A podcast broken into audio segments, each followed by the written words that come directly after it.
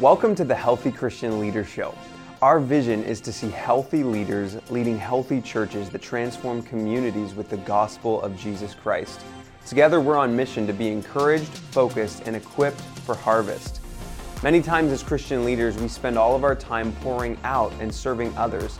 But the reality is, we need to consistently take time to reflect on our inner life with God. We believe that the best and most effective ministry flows out of people who are leading from a sense of health and wholeness in their relationship with God, their relationship with themselves, and their relationship with others. In this show, we take time to delve into biblical principles, practical strategies, and inspiring stories that are going to help you in your journey of becoming a healthy Christian leader. So, with that being said, let's jump in and begin to think deeply about our own leadership and life with God as we grow on this journey together. Hi, and welcome back. I'm Dwight Habermel, and welcome to the Healthy Christian Leader. We are in part two of a conversation with Dr. Cheryl Ann Beals, and we're talking about resilience. And uh, Cheryl Ann, again, give us a quick synopsis of the Sozo Center that you lead. okay, Sozo Center for Soul Care with the Canadian Baptist of Atlantic Canada is actually helping pastors, lay leaders, congregations um, grow in their soul care. Um, mm. So we believe that soul care helps people um, be free to be who God wants them to be. So it's mm. removing obstacles. So dealing with um, things that get in the way, like we deal with with issues of um, trauma and adversity, um, helping to build resilience, those kinds of things. Mm. Mm-hmm. Be healthier Christian leaders. Be healthier Christian leaders. That's that's why you're on the show, right? That Thank you're you. a good friend. so we want to take now and carry on the conversation about resilience, mm-hmm. and um, my first question is like, are there different forms of resilience? Yes, there are. Yeah. Um, I mean, there's overall resilience and sort of the ability to deal with adversity, to cope with adversity.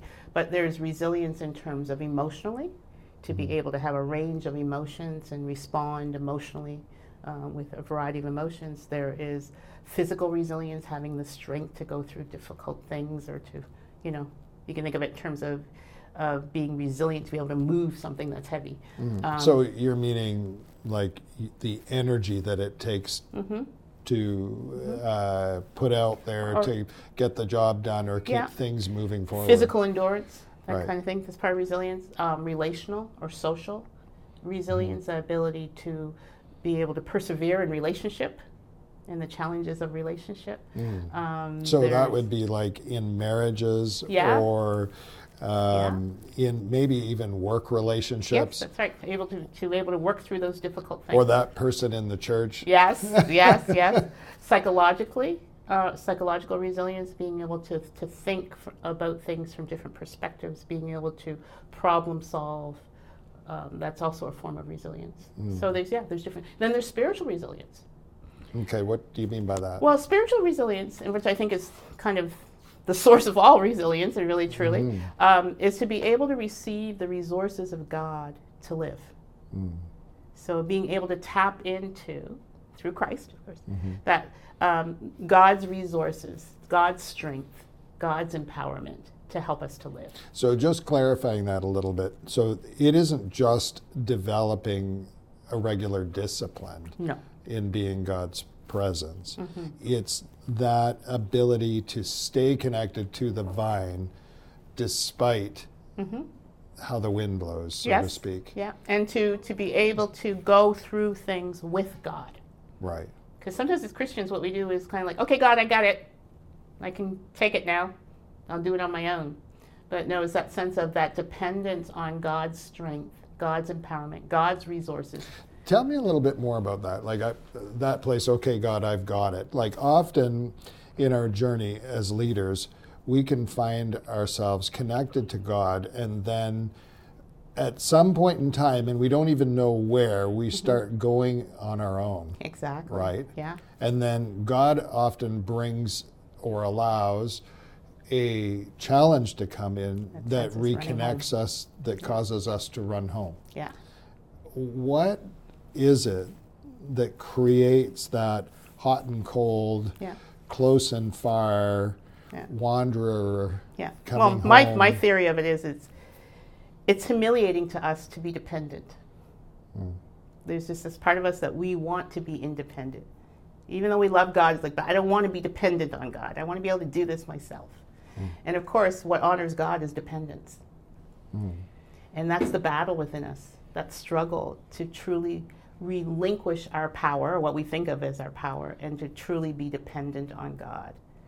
And getting beyond that place, because the assumption is often, well, once I get beyond this, I can take it. I can do it on my own. Where God's saying, no, this is where I want you to live. I want you to live in mm. this tension, in this place of dependence. That's what brings most glory to me. It's interesting because one of the things that I know of human maturation mm-hmm. is we move from a period of dependence mm-hmm. when we're babies and small children mm-hmm. to independence. Mm-hmm.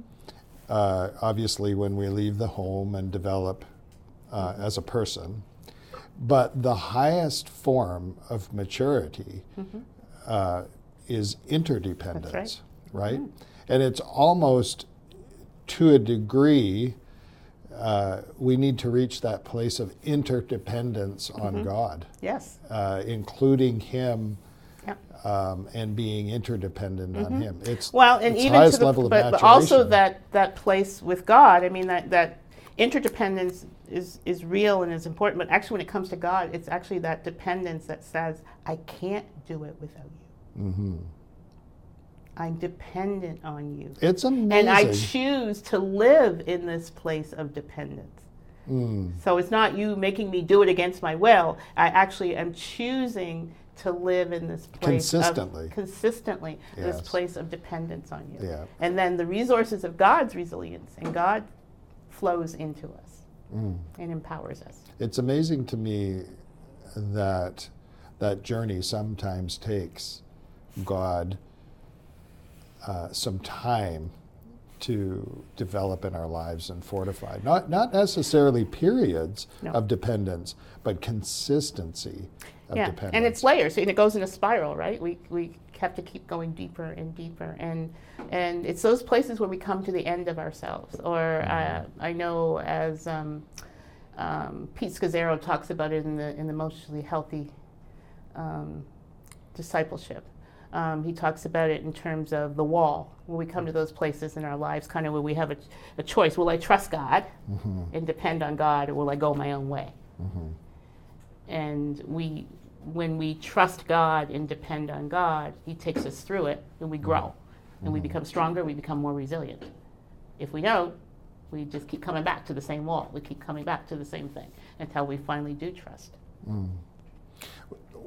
You talked about that onion effect or that mm-hmm. go, spiral effect of going deeper and deeper and deeper. Mm-hmm. What are some of the things that you see God taking us deeper in in our spiritual journey as leaders? Hmm. Well, I mean, one of the things that we often ignore is when God is showing us things about ourselves that we don't like, or things that um, are painful, or things that we just don't want to deal with. Mm-hmm. We often think don't think of that as God actually wanting to strengthen us, wanting to heal us, wanting to empower us. Um, those are opportunities for God, but those are things that often stir up our shame or stir up, you know, that those feelings that we don't want to go there. Mm-hmm. Um, but it's, it's an invitation to actually grow and and often we have wounds in our lives that God will bring us back to many times, mm-hmm. but always at a different level when we allow Him to take us through because He's growing us, because He's strengthening us, because He's mm-hmm. making us more resilient. And that mm-hmm. willingness to trust Him each time to go back and go through it again. It's like, God, we've been here a million times. Do I have to go it again? It's like, yeah, got more to teach you, got more. and that willingness to keep going back and trusting Him. It seems to me that shame is one of the more Huge. resilient barriers Huge. that keeps resisting. Yes. Why is that? Well, shame, if you go back to thinking about Genesis. And I mean, what is shame? Maybe yeah, you can tell yeah. us a little bit well, shame is that feeling I'm not enough, I'm not good enough. Um, it's that feeling of there's something wrong with me, mm-hmm. I'm not good as. Um, if you go back to the Garden of Eden, that's what happened right after after the fruit incident. Um, was that sense of then they knew they were naked, and then there was shame came, mm-hmm. and we've been living in with that shame ever since. That sense of we're not good enough. Mm-hmm. I've got to earn love. I've got to, got to, I've got to earn, prove that I'm good and that I'm okay. And so that's a lot of our behavior, which leads to sin actually, is because we're trying to prove something that's already true in God's eyes. We mm-hmm. already have value. We're mm-hmm. already, you know, what He's called us to be, and, and it's now about allowing Him to work in us. Mm. And so that's shame tells us a story that says we're not good enough. How do we identify when that shame barrier is standing in the way of what God wants to do for maturation? Yeah. Is there a way of telling? Well, I think there's. There, I think of in my own life when shame. You know, sometimes I'm I'm thinking about taking a risk or doing something and says, well, you know, who are you to do this or why are you doing this? Are you sure you're going to be okay? And it's like, not today, shame. I'm not letting you interfere with what God is doing. Um, it's that that kind of part of us that's fearful that comes up and starts giving all the reasons why you shouldn't when you know God is leading you mm-hmm. in a particular way. Um, what makes you question your value, the things that make us question. You know, you're not smart enough, you're not good enough, you're not pretty enough, you're not whatever, not mm-hmm. intelligent enough. Those things are not from God. Right. That's the enemy. That's mm-hmm. shame. Mm-hmm. That wants to stop us from being and doing what brings glory to God. And recognizing it and naming it is the first step of actually defeating it.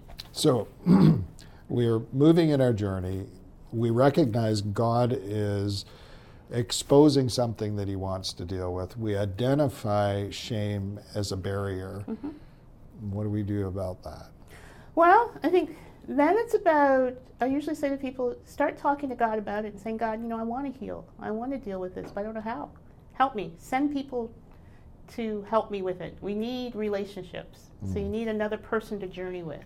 Sometimes that's a therapist. Sometimes it's a friend. Sometimes it's both. Or I, a community of people. It, we, we can't do it alone. We need others to help you us. know, I think what you've touched on there is so crucially important. And it's certainly why we've had the well mm-hmm. uh, yes, that we've offered for really pastor and ministry leaders to come together. But we are not designed to heal on our own in isolation. No. You know, God, He's really brought. Uh, in, in fact, I think when you see Jesus in the scripture sending his disciples two by 2 mm-hmm.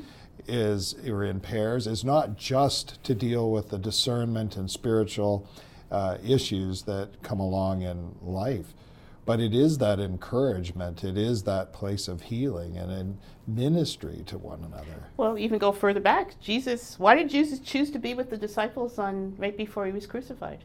Mm. He chose to be in community. Yeah. So if Jesus chooses to be in community, I think I kind of need it too. Yeah. You know, if Jesus was strengthened by others, so I need to be strengthened by others. So our our image of who we are supposed to be has to change. Mm-hmm. We have this Lone Ranger, ruggedly independent image of who we think we should be. That's mm-hmm. not who God's called us to be. How does the church foster that or put that pressure on leaders? Well, well, one of the ways it fosters it is it doesn't always allow leaders to be human. Mm-hmm. We don't assume that leaders have needs, that they have weaknesses, they have strengths, um, that they're human beings just like everybody else, that they need care like mm-hmm. everyone else. Churches don't often care for their pastors but there's an expectation of pastors to care for them. Um, and then leaders accepting themselves as, as human beings. We have a hard time as Christians acknowledging and accepting our humanity. Mm. We really want to be God, and we're not.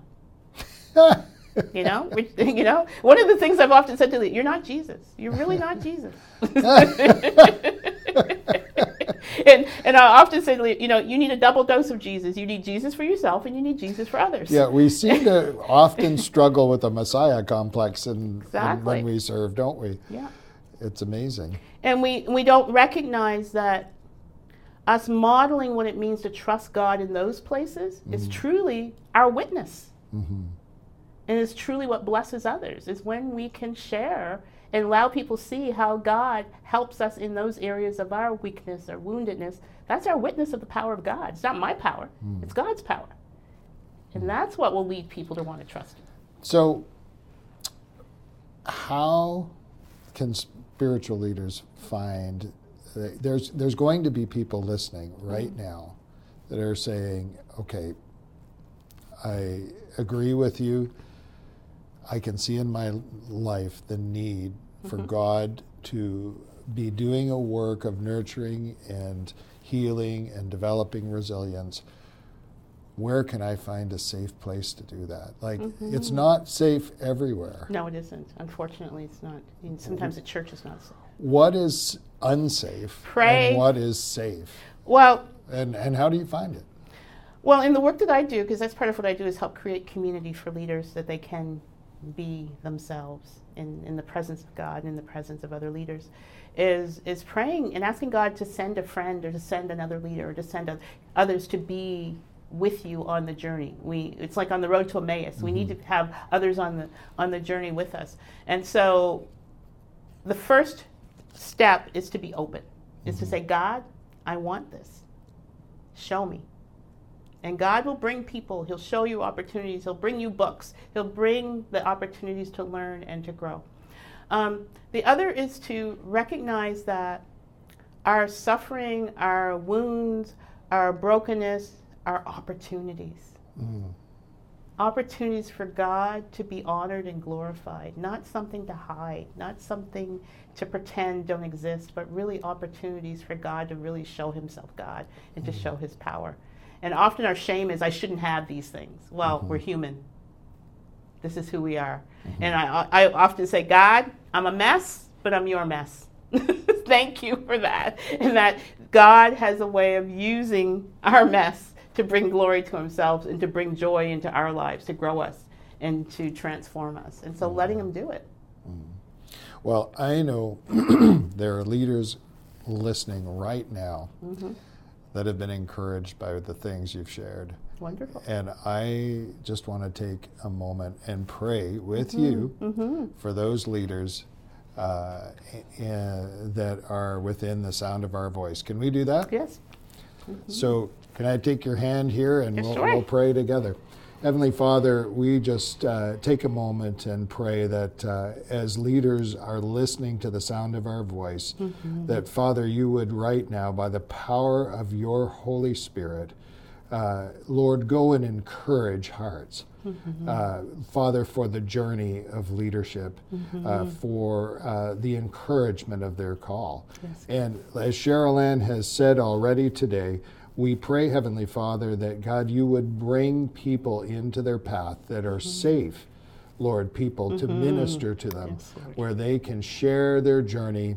Uh, share their discoveries, mm-hmm. and that God, you would do a great work of building and equipping them in uh, the power of your word and by the power of your spirit. And uh, setting captives free Amen. and establishing foundations. Mm-hmm. In Jesus' name we pray. In Jesus' name. Amen. Amen. Thank you. Hey, friends, thanks for checking out our episode of the Healthy Christian Leader Show. We pray this episode has encouraged you on your own journey of growing as a healthy Christian leader. If this has blessed you in any way, we want to challenge you to consider giving financially to support the work that we are doing here at Aaron Ministries. Your giving enables us to continue creating resources just like this for Christian leaders both locally and around the world. And so, if that's something that you'd be interested in, you can head on over to aaronministries.com forward slash give to partner with us today. And another way that you can partner with us is by sharing our digital resources with pastors and Christian leaders in your networks. So if this content or any other piece of content that we've created has blessed you, we would encourage you to send it to a friend and help us spread the word about what God is doing amongst Christian leaders today. Thanks for checking us out. We can't wait to see you next time.